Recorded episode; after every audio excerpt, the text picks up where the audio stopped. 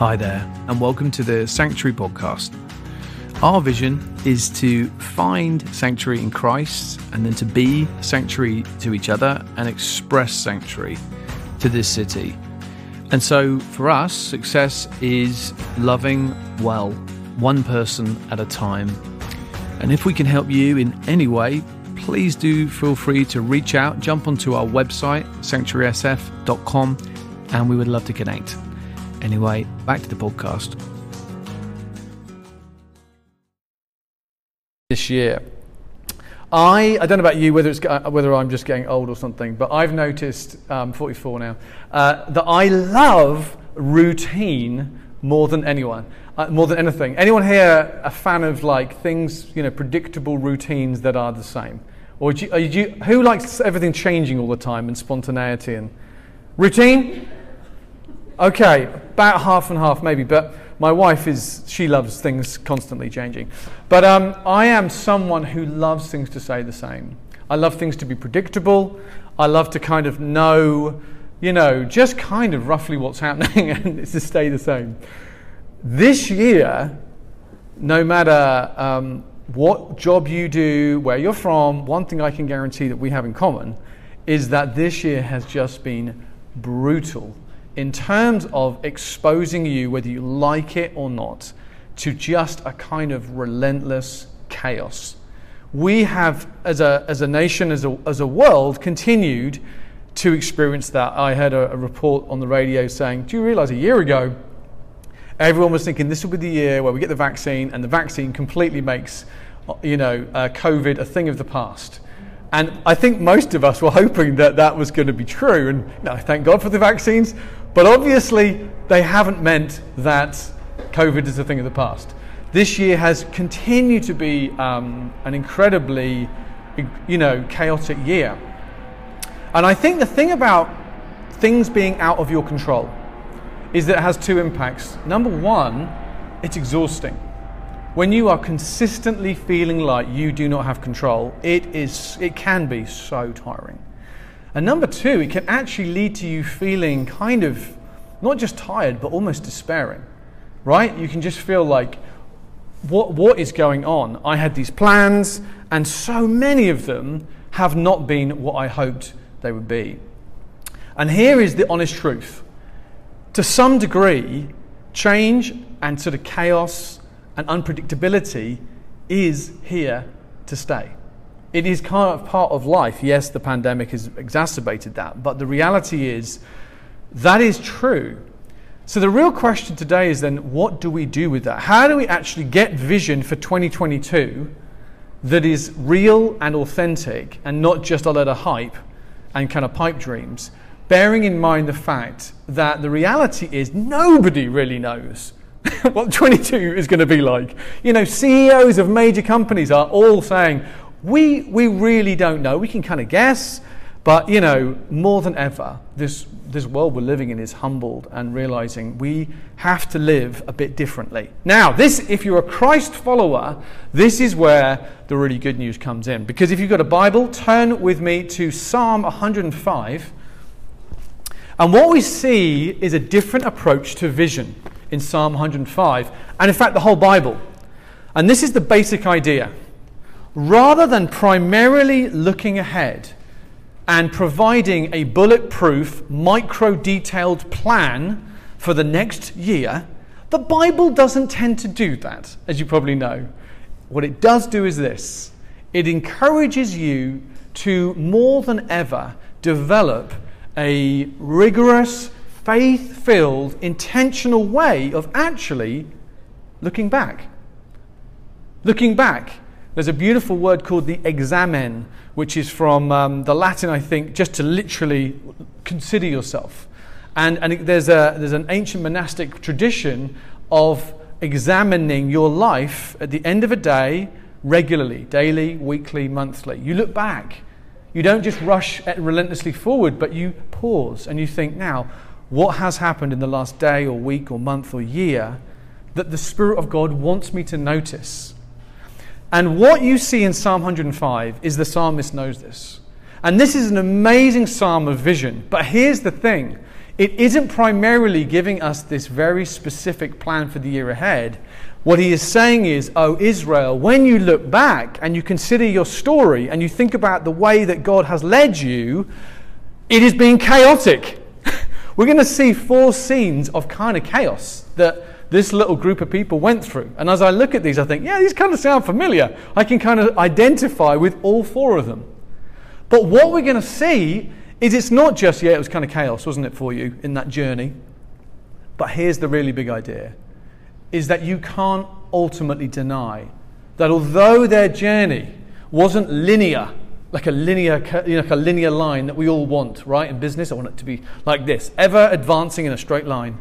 No, no. The, the, the people of God's story, when you look back, was wiggly.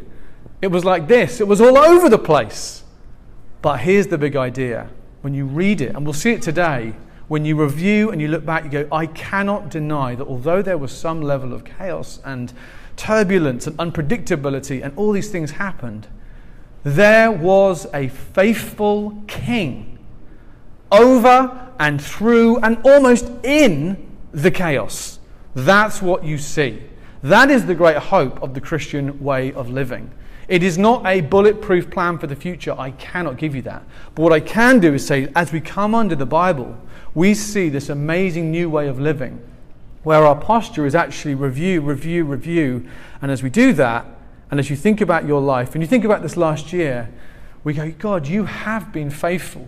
You have been a king over the chaos of my life. You have been a king through it from start to finish. And what that means is, as I therefore think about the future, do you know what? My heart is filled with faith, even though I don't know exactly what's going to happen, because I'm learning to trust the King who is always the one who rules over these things. And there's four scenarios we're going to look at. We're going to see chaotic scenario one is they are small but protected. The king protects them, even though at one season we're going to read they are a small little group that's nomadic and being, you know, moving around a lot. The second scenario is that they are led into being starving hungry, but they are ultimately provided for. The king provides for them. Thirdly, they are led to be enslaved. God allows them to be enslaved in their history. But then he gloriously sets them free. And finally, they are then sent out yet again, but with glorious kingly guidance every step of the way. And I think we, we will see ourselves in each of those four scenarios. We'll just spend a few moments on each. So let's read then from Psalm 105 from the beginning. We'll read the first 11 verses, which are kind of like this dramatic build up to scenario one, the small but protected uh, scenario that I think really we will identify with. Verse 1 Give praise to the Lord, proclaim his name, make known among the nations what he has done. Sing to him Sing praise to him, O sanctuary. Tell of all his wonderful acts. Okay? So he's going to talk about these four difficult scenarios that they, they lived through, that you will see yourself in. But he calls them wonderful acts. these things that God let happen in your life that were painful, they were painful. But somehow, with the king in charge, they become a wonderful act. Glory in his holy name. Let the hearts of those who seek the Lord rejoice. Look to the Lord and his strength. Seek his face always. Remembers the, remember the wonders that he has done, his miracles, the judgments he pronounced. You, his servants, descendants of Abraham, his chosen one, the children of Jacob. He is the Lord our God. His judgments are in all the earth. He remembers his covenant forever, the promises he made for a thousand generations, the covenant he made with Abraham. He swore to Isaac and he confirmed it to Jacob as a decree. To Israel as an everlasting covenant, to you I will give the land of Canaan the, as the portion you will inherit. Okay, so there's this really kind of dramatic big build up, right? And then, gear change. Here we go, scenario one that sounds actually not quite as amazing as the build up would potentially suggest. Scenario one, they are described as small, fragile, weak, but protected. Here we go, verse 12. When they were but few in number, few indeed, I love that. It's just like really, really, really small, and strangers in it, they wandered from nation to nation, from kingdom to another. But he allowed no one to oppress them. For their sake, he rebuked kings. Hey, don't touch my anointed ones. Do my prophets no harm. This is a beautiful opening scenario. Small, but protected. Small but protected. So just picture this scene. If you don't know it, Israel is led, their great great grandfather Abraham, pagan, sun worshipping guy, just gets called randomly by God to start this new people.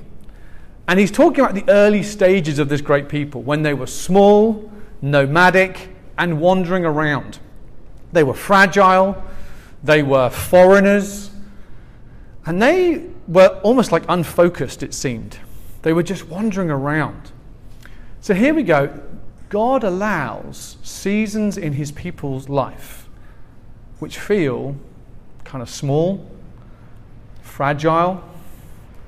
You know, it says they, they were foreigners. They, this God had sent them out to this place, but they didn't feel at home. And they just felt like nomadic and they felt fragile and they felt like we're not quite sure if we're meant to be here. And yet, they didn't know, but all that time where this little group of people felt vulnerable and fragile and were wandering around in different places, God was protecting them. In the unseen realm, it says God was valuing this small thing. You see, this is fascinating because most humans value strength. We value bigness. We value things being mighty and clear and rooted, right? That's what, if you're in business, that's what you're aiming. Yeah, we're a startup. We're aiming to get sustainable. You know, we're aiming to be strong and independent. No human naturally likes fragile, small, wandering. That's not a description you want for your life, right? Anyone? Of course not. But Jesus Think about Jesus' life. He loved, he was always going after the children, and he loved the widows, he loved the poor, the fragile, and the peripheral, and the sick. Jesus says, Oh, the, the kingdom of God is like a mustard seed. What? What are you talking about, Messiah? That's crazy talk. This is so God. Do you understand?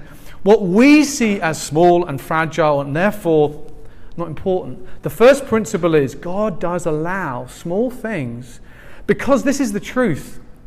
There's certain things that only can grow in the soil in your life when you feel a bit fragile and a little bit rootless and a little bit like, oh, it's just true. When you just feel strong and steady and rooted, you know, often those are the least fruitful times in your life. And all of us push against it. But, but there is this first principle, this uncomfortable scenario. God gives them all these promises, and then the first thing that we see is this small, fragile, rather unimpressive little nomadic group. I mean, doesn't that describe us? Let's be honest. If those of you have been in sanctuary, you know, God, we, we, Josie and I and our family, we moved from England to plant this church. Many of you have got, we're in, we're going to go for this. And then, boom, a pandemic happens. And 100,000 people leave the city, and it's like, it's still kind of here. And it's, it's, it's not this sort of super linear, you know, uh, exponential graph of mighty strength. It's just not. But guess what? That's how God often works small, but significant, and therefore protected. We've meted in the last year, we've met in Golden Gate Park. We've met in Northgate building. We've met at the beach. We've met in this great spot. We've met on Zoom. We've been this like nomadic group. Lord, is this right? This feels fragile and small, but man, God has protected us. There's this amazing dignity. Some of you, at a personal level, there's this been this small growth in trust again. You're starting to trust again. And you said, Tom, I got really hurt, and I haven't been around church for a long time because I was hurt by people like you and church. But I'm learning this small thing is, is just fragile in me. But I, I, think, I think God's protecting it, and like a little flower, it's growing. God is in that, friend. It's not an accident. There's small but significant things that are alive in you. Some of you are learning to be open to things of the Holy Spirit. And you've come from traditions where you talk about the Holy Spirit and anything to do with that, and you're like, woo, charismaniacs. And you've been like, no, I, I think there's this kind, you, when you talk, Tom, and I talk, I think there's a little bit of faith. It's a small thing, but I think God might be kind of protecting it. And I've seen that in you.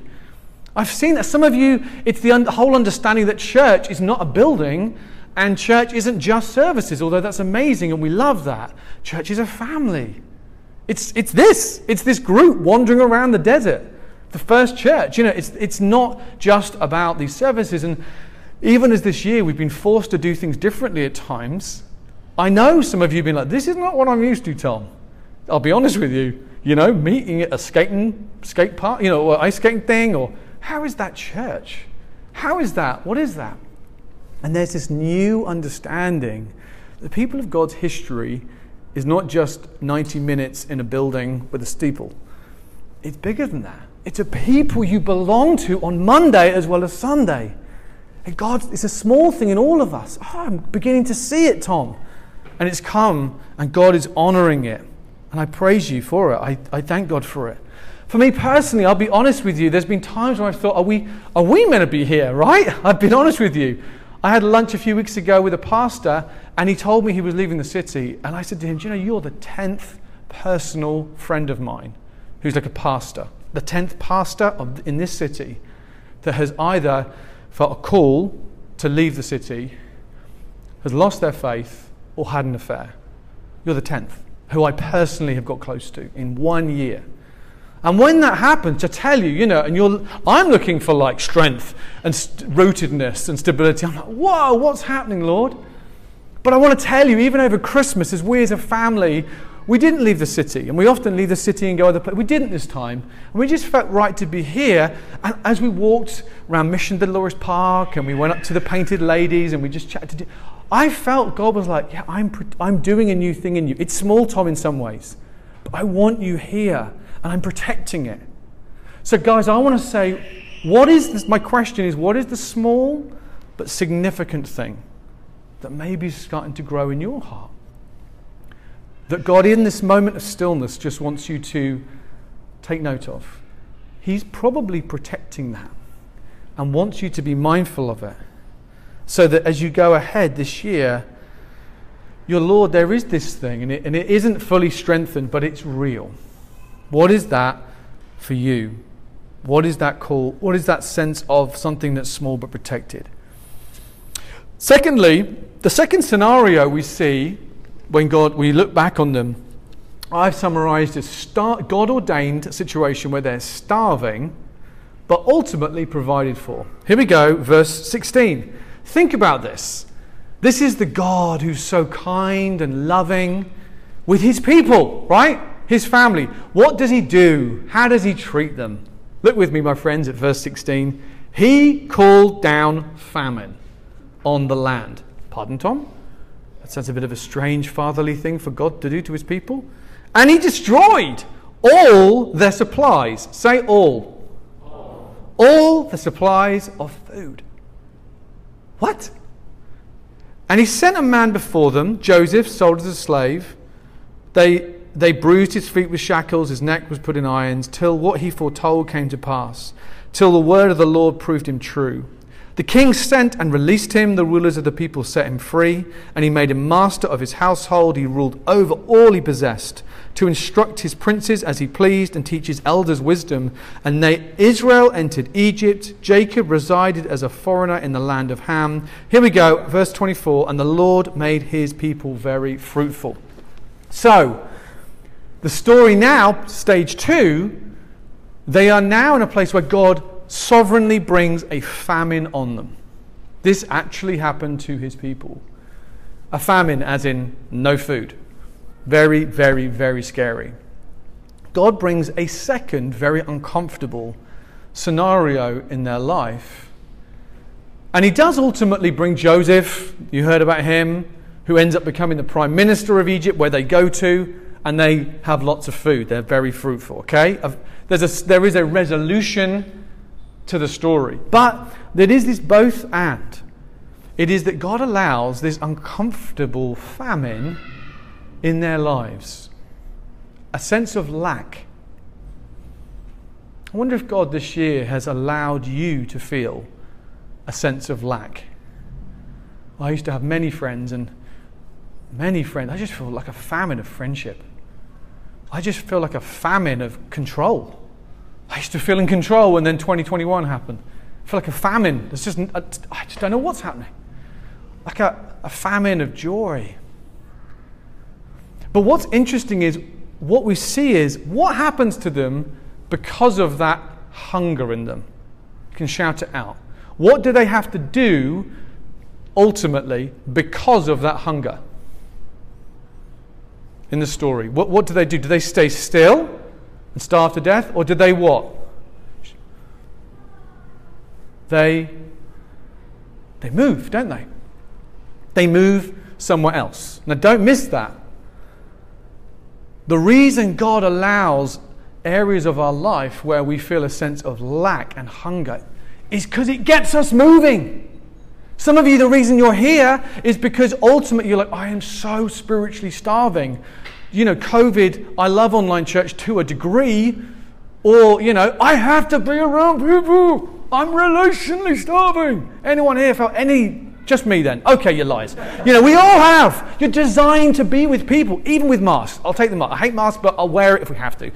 There is something in us that gets us to do it. Some of you have felt spiritual lack, and so you, I'm coming back to church. I, I have to do something. It's got me moving. The pain I would have never chosen, that hunger. That's why Jesus says, Blessed are those who hunger for righteousness. What? I don't like being hungry. I'm an American. I'm British. What are you talking about? I do not like this weird Jesus way. Blessed hunger is so crucial because it gets them moving. It gets us, we need a certain level of holy hunger, and, and that comes from a lack. So, this is the new way to frame as you review this year. Where were those areas in your life you felt some measure of lack? Just take us five seconds. An area you thought, I felt lacking. It's in my marriage. It was in my thought life. It was in some element of my life. Where did you feel that lack? Here's the question What has God allowed you to lack in in order to lead to a movement? Something in you that says, enough.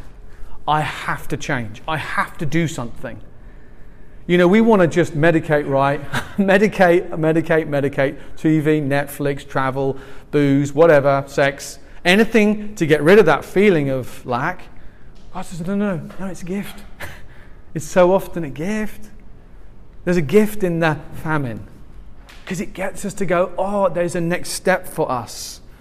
For some of you, there's even a, some of you, there's a lack of sleep as you've had children. Some of those who've had new babies can't even be here because of various health reasons, and you're watching this, you know, there's a, there's a lack, there's something that happens even. I remember the sleep deprivation I went through with our three. Oh my gosh, it was horrendous.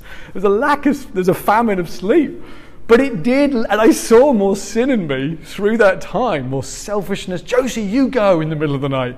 No, Tom, you go. It's your turn. Oh, shut up. You know, there's this it's, it's painful, but the lack is a weird gift of God.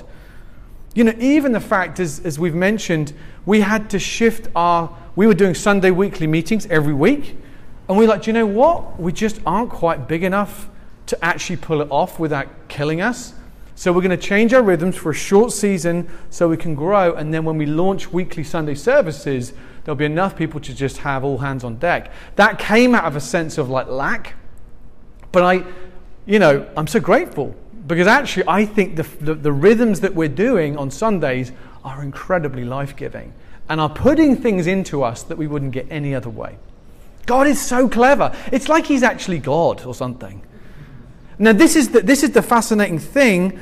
Look what happens. The, the, the famine is allowed, the hunger is allowed to cause them to move. But look what happens. God catches them through the person of Joseph as they do. There is a our part and a God part. They move to Egypt. Oh, we're so starving, we've got to do something. And some of you have done, you know, you know your example of that. You've, you're, you I'm going to make new friends even though I do feel lonely and I've lost friends. I'm going to do it again. I'm going to go again. I'm going to, I'm going to believe again. I'm going to hope again. And you've done that, and I honor you for that. Today, I honor you for doing that. I really mean it. But here's the promise is that God does catch you. He provides a Joseph, and He's caught us individually. And when you think back about your year, just think about it. What are the ways that as you have moved out of that place of pain, it's caused you to do different things? Just think about how God's been so faithful. So faithful. The King, he has been so faithful despite the chaos of, of what we would never choose. For some of you, you've been like, My work is killing me, Tom. You know, I won't name names, I know some of you. And it's led you to risk again and to, and to apply for another job. And that's like painful and scary and exhausting. And some of you can already say, man, I, God's been so faithful. He is, he's caught me in this new job that's not perfect, but it is a gift from my King. Some of you have got health issues that you never imagined would come. And that is, there's a lack of health, there's a famine of health. But what it's caused, I can see in some of you already, there's a movement towards can you help?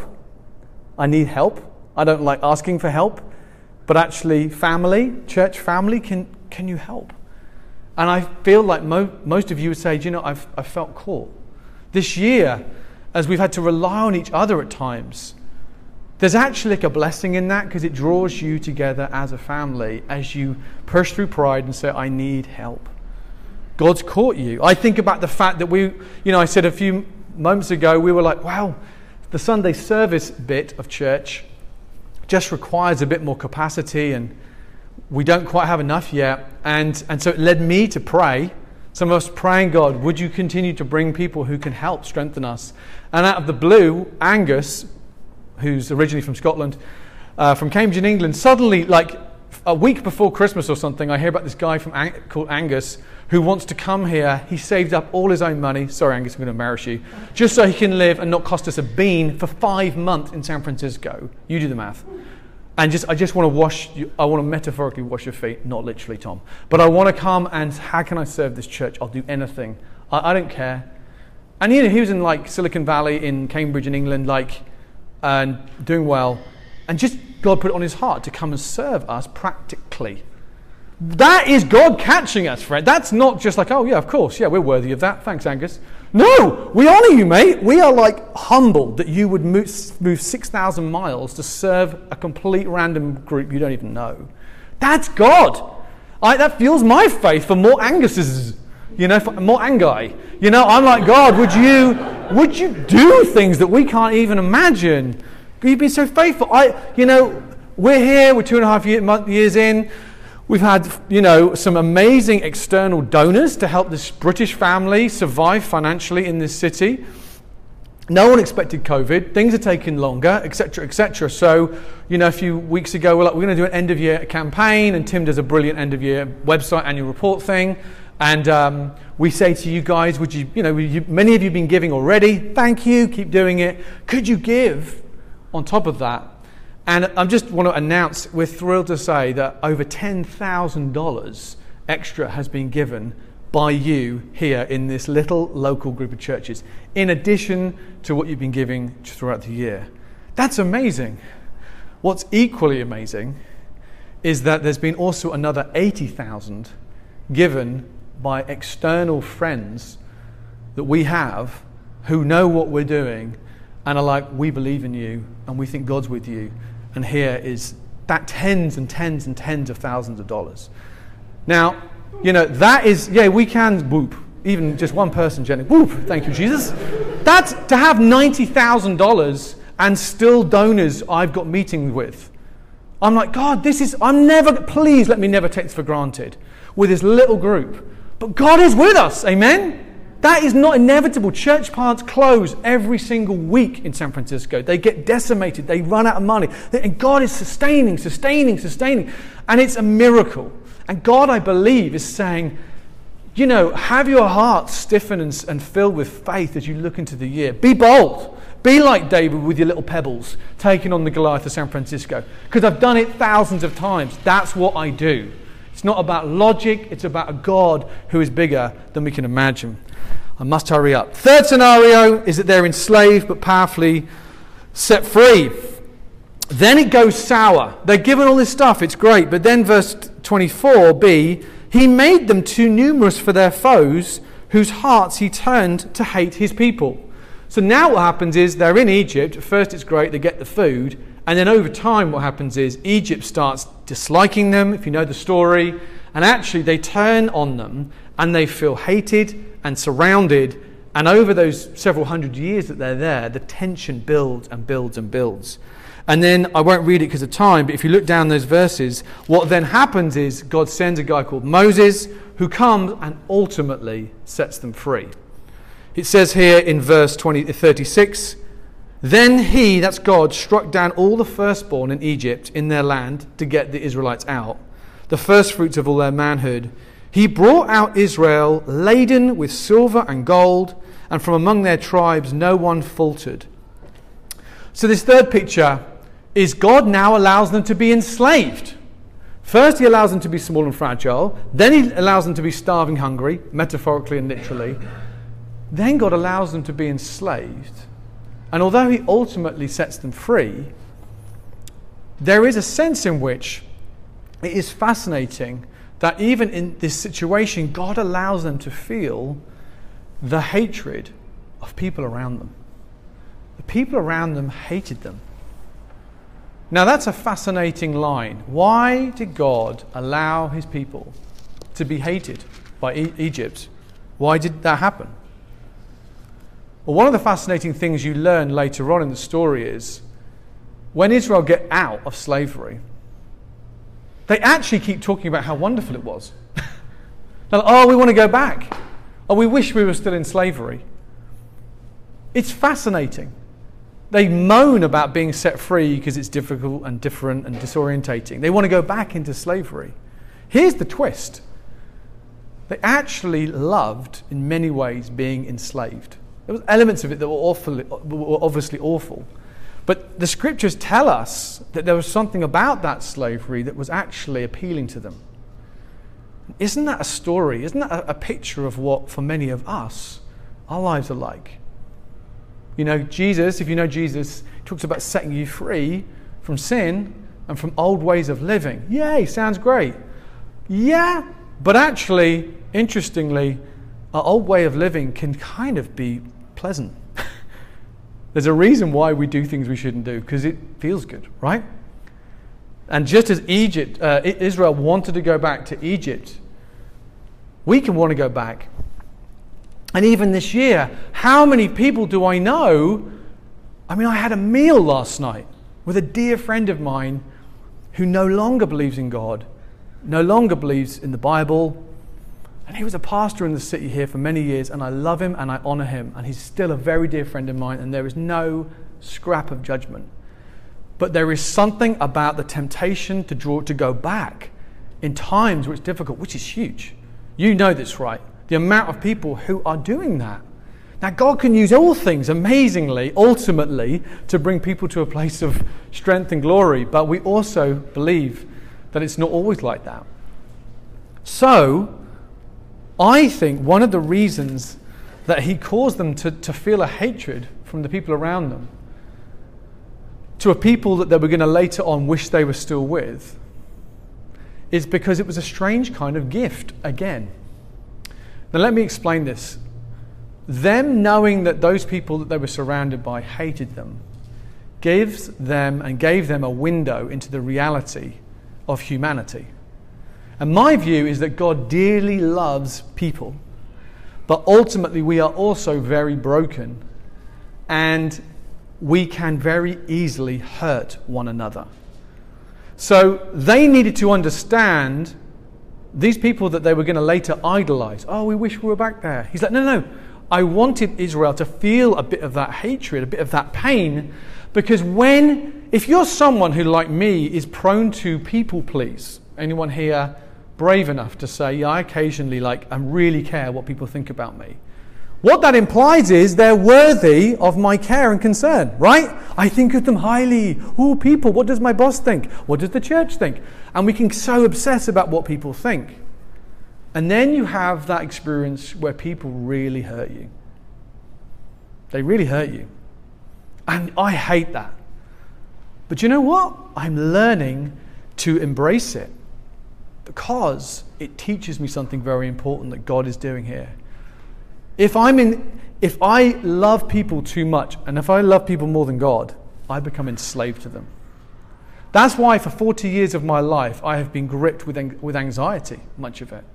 At the root of it is because I want to control how people think about me. I want them to like me, and everything is ultimately about doing this performance so that it goes well, so people think well of me. And this year, as I look back, one of the strange gifts has been people hurting me. and unfortunately, I'm sure part of that is my own oversensitivity, but it's true, and I'm sure I've hurt others. But this is the strange gold. It talks about them being laden with gold and silver, doesn't it? I love that image. They come out of slavery laden with gold and silver. Why is that there? Because as you come out from a time, I'm subtly enslaved to people needing to people please. And I need actually to see these people as people to be loved, but not to be worshipped. And every time that human slightly hurts me, I am healthily reminded they're not God, they're just a person. And it's a gift that can ground us and ultimately even begin to set us free from anxiety. It's amazing. And that's, that means we come out laden with gold and silver. I can say I woke up every single morning of my life with like a physical anxiety in my body. The very first thing I would wake up. And this year in October, after tremendous amounts of different you know, like prayer things and help with counselors and different things. But one of the bits of gold and silver was realizing, do you know, people are not worthy of your worship, Tom. Don't worship them. Love them, be friends with them, but don't don't look to them for what only your father can give you. And I feel like I've come out of genuine I feel like God's delivered me from a massive part of my life being gripped with, with anxiety.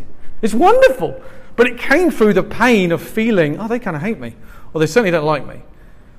And they may not, you know? And actually realizing, no, God, you are kind. You are using these situations. So, my question for you is this year what silver and gold are you coming out of this year with? They came out and there was silver and gold. For me, it's been, as I've mentioned, I would say for us as a church plant, us having to change our rhythms, pausing small groups, pausing weekly services, and doing social activities and serving the city activities and having once a month or pop ups and, and, house churches. But praying on Tuesdays all together, as we do every Tuesday night, and you're so welcome. Praying rather than just having small groups, I think there's two bits of gold and silver that we are carrying that we didn't even have a few months ago to the same degree. Is an increasing shared culture of spirit led prayer. I can see it. I, as we gather in Tuesday, on Tuesday nights, and some of you have driven all across the city, and I honor you for it, it's the last thing you want to do. I can see gold, the gold of prayer in this church plant growing more and more and more. That's something I think God's given us that we wouldn't have had if we hadn't had to go through this change of way, the ways that we work. And the second thing, the other silver and gold that I think God's giving us is fresh faith to love our neighbors, to know our neighbors, to actually be on mission, and to see God connect us and give us friendships, some of which may even lead to people coming to know Jesus who don't. Most of us, you know, are not necessarily hardwired like that. But I think as I look over this year, I think, God, you've been doing that. I would have, I would have never, I would have never chosen this wiggly path of, you know, stopping Sunday services for a season and doing prayer instead. But I look at it and I think, yeah, you're, you're setting us free to pray more and to love more. And I am so grateful to God for doing that. The final thing, the fourth scenario that we see here, is that they are sent finally yet again into another disorientating, disorientating uh, season but God is with them, He guides them. Verse 20, 39. He spread out a cloud as a covering and a fire to give light at night. They asked, and He brought them quail. He fed them well with the bread of heaven. And then He opened the rock, and water gushed out, and it flowed like a river in the desert. So, the fourth uncomfortable thing, chapter in their story they're small but protected, they're starving but ultimately provided. They're enslaved, but ultimately set free with gold and silver. The fourth scenario that I think we can resonate with is guess what? They are sent out yet again, but God promises to guide them by day with a cloud of pillar and by night with fire. Now, if there is one topic that is always top of the kind, if you get to a conference and, er, and there's a seminar on guidance, Knowing what God wants you to do, it is always the highest thing. And I know as we start this year, so many of us are like, God, I've got these questions. I've got these thoughts. I need your guidance. And this is the wonderful scenario. God does send them out yet again, He doesn't let them settle. And there's a sense in which, as we try to gather ourselves into January, God is sending us out yet again. Here we go again. Here we go again. It's going to be a different landscape like it was for them. Things are different, things are changing. But the promise is that He is totally with them and will guide them. He will guide them and He will guide us. Just take for a moment, just think about the last year. How many times, hundreds of times probably, if you're anything like me, in the, you know, like today, Sunday, right? In the week coming up, you had things that you were subtly worried about. How's this going to go? What should I do about this thing? Even now, I know many of you are like, I don't know which way it's going to go. I don't know what I should do. And that can create this sense of anxiety. You look back on this year, and can any of us, really with a straight face, not say that as we look back, despite this chaotic year in many ways, the King, Jesus, has been faithful in each and every situation? It may not have gone the way you even thought, but as you look back on it, some of you are even here. I don't even know how I'm here. And I look back, and yet God has been faithful. I prayed with some of you. What, which school should my child go to? And we, are there? Oh no, maybe it's here. And we look back and go, God, it's not perfect. It's not without issues, but God, you have been faithful. Hey, Tom, should I start this relationship? Should I stop this relationship? Should I leave San Francisco? Should I stay? Man, we've last year carried these questions and God sent you. And isn't it true? Can't we honor our King and say, Yes, Father, before we even plan too much of this year, as we look back, it's not always been comfortable, but He has guided us. Can we agree with that? Is that, yeah, you can nod, amen. We, it's, it's true. He has been faithful every step of the way. And I think, and I'll finish with this, I do think a shared way a corporate or a community level thing that we needed guidance on when we shared in September, you know, we, we can't pull off weekly Sunday services. What do we do? And then God's, I felt God gave us this rhythm of, as I've mentioned, Tuesday night prayer meetings, and on Sundays, I, I want you to do social stuff where you're still gathering and you're really building friendships, not just doing a service. And then you're serving the city, so you're meeting people who care about SF and you're, ser- you're doing services, pop ups, and house church. But it's a different mix. And, uh, and as he gave us that, I felt like it was kind of God's guidance. That wasn't just, I don't think, my bright idea. And as we look back over even just the last three months, for what it's worth, I feel like, I feel like I sent this picture here is in this in this scene where God guides them. It talks about them rejoicing. It talks about them uh, where there was water has gushed out of a rock, it flowed like a river, there's shouts of joy. I feel like in so many ways there has been a joy as we've been praying together, as we've been meeting together, that has been different. I think there's been times in our church life over the last year where it's felt really flat and hard and difficult. And I think actually, as we've done sweater parties and as we've, we've done a whole load of different things, there has been this a growing sense of family and rejoicing, like that video was picking up on. It's amazing to think over the last three months since we changed our Sunday uh, rhythms, we've had somewhere between 40 to 50 guests who have come for the first time to some of our different events, which, rep- which are real new friends to, this, to us in this place. Um, God has been giving us. And I just want to say, finally, you know, I know these things just haven't just happened. This is required each of us saying, How can I help? What can I do, Tom? How can I help in my own way to, to actually see this, this church strengthened?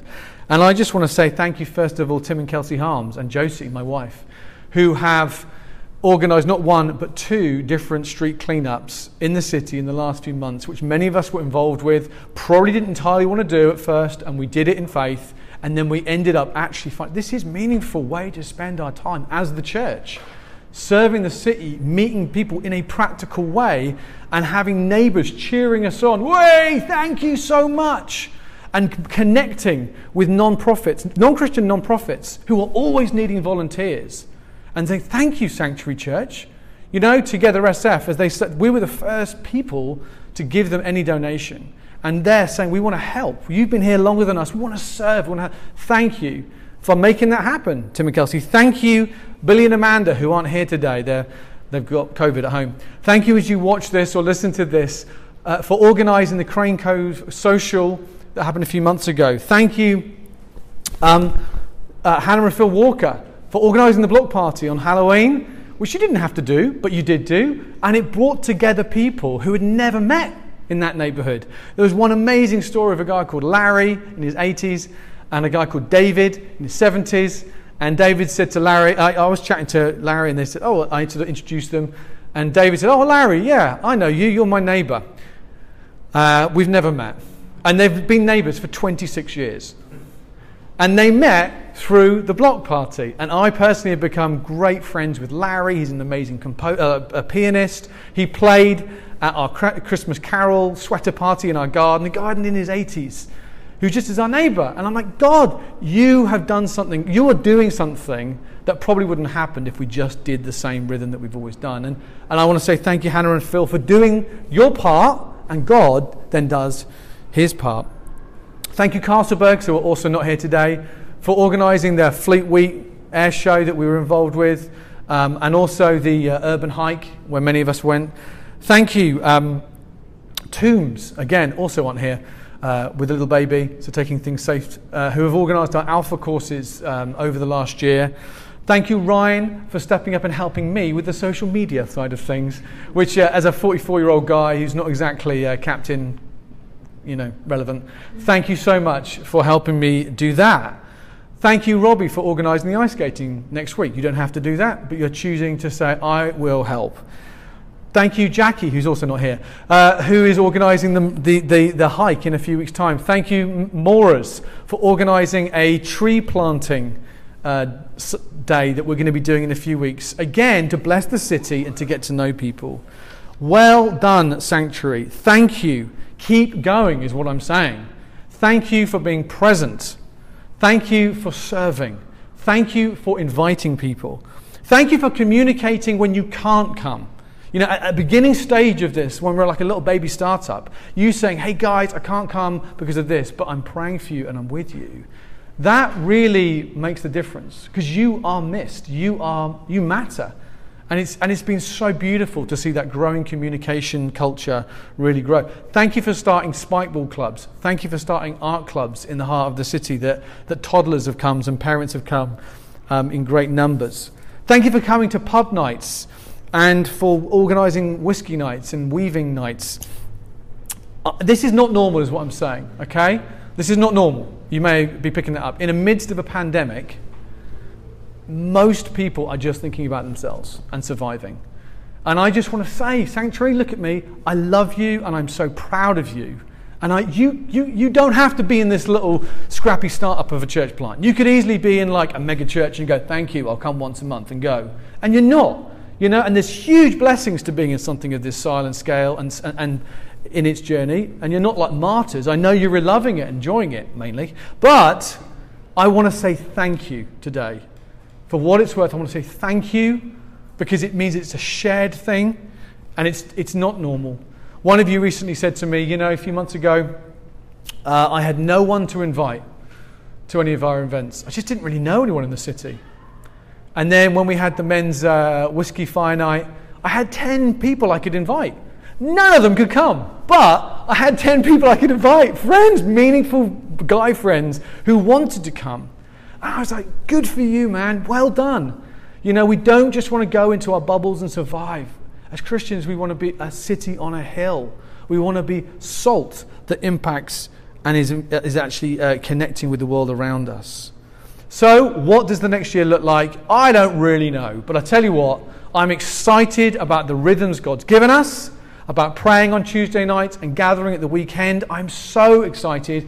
If you're new here, I want to encourage you join us. Come and be part of this little happy group as we follow Jesus, as we follow the cloud, as we follow the fire. I think, honestly, I don't know exactly the details. We're hoping to launch weekly Sunday public services by September, which will soon be here. Um, I think that will probably happen.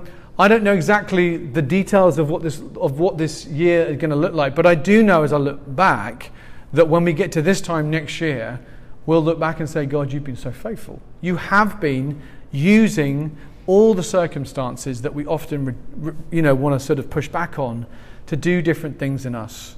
God is doing great things. I, had, um, I was down at uh, a church in Visalia called Radiant a few weeks ago, and an older gentleman grabbed me and just said, Tom, he doesn't know me. He just said, I, I know you're in ch- your church planting in San Francisco. And he said, I feel like there's been this, like, I can see almost a kind of heavy cloak on you. It's old and sort of dark and heavy. I just feel like God's taking it off and He's putting this new coat of favor on you. And he's not like a wacky guy. He's really like, you know, legit and kind of normal. And he just said, I just also feel like there's a new season of favor coming on you and the church plant that you're part of and your family. And he said, it's going to be like every single channel on the radio is just jammed with the message favor, favor, favor, favor. God's favor is coming. God's favor is coming. And when I think about even some of the things I've shared over the last few minutes, it has been hard. It's been really difficult. And I would be a, telling lies if I, if I just was all like, hey, let's hype it up. But has not God been in that difficult soil at times? Has He not been faithful? Has He not been a king who has been kind and loving and never malicious and never wanting our harm, always wanting our good? Even if other people want stuff for our harm, He uses it for good and He is worthy of praise. So, can we stand to our feet? We're going to sing one final closing